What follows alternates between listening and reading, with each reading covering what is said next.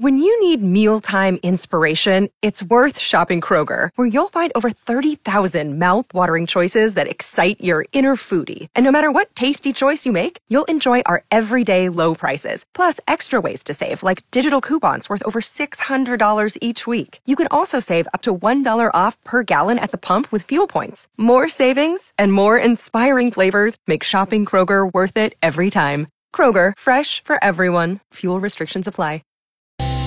So you always get freaked out by things that happen in Australia. Mm-hmm. What happened now? Uh, you know Australia's tough.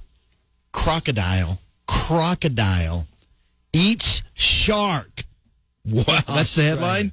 Oh my gosh! That's the headline. And and sure enough, I mean this this croc is 13 feet long. Now, I will give it this: it's not like a big shark.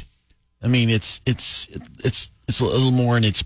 that's not teen always the years. size of the shark. Well, you're right. So, but this croc is huge.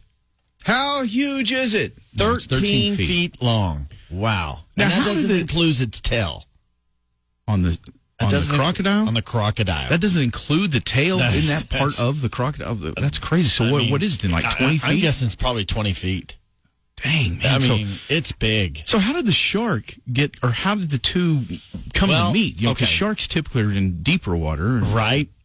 And the fact that it's in the ocean, Yeah, the crocodile. Yeah, what's he doing in the ocean? They- Yes. they're not really ocean dwellers. They're more like that's what I'm swamp dwellers, saying. right? Australia, it, that nothing makes sense.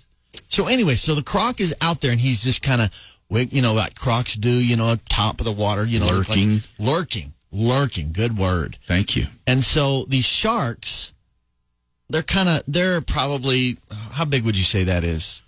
What your weird? Your Yeah, I'm arm- holding- hands yeah, I'm are- um, I don't know. That's a good probably f- f- four feet, maybe Four feet. okay, so four something like feet. that, yeah. So it's about four feet of these sharks. So they're just kind of swimming. So the waves kind of take them, you know, kind of up. They're just Towards the Toward their shore. So and this croc comes lurking up, and next thing you know, Chomp. clomp, clomp. Wow. Interesting. Yeah, that's. I mean, the like I said, the fact that it's in the ocean. Really? I'm not. Get, no, I'm not touching that place. yeah. Can you imagine going to the beach there? Not only sharks, but No. also crocodiles. I, I think I'd rather take my chances on a shark. crocodiles. Yes. All right. I can tell you're a little troubled. Take a deep breath. Just remember, we're not in Australia, so it's okay. Thank goodness.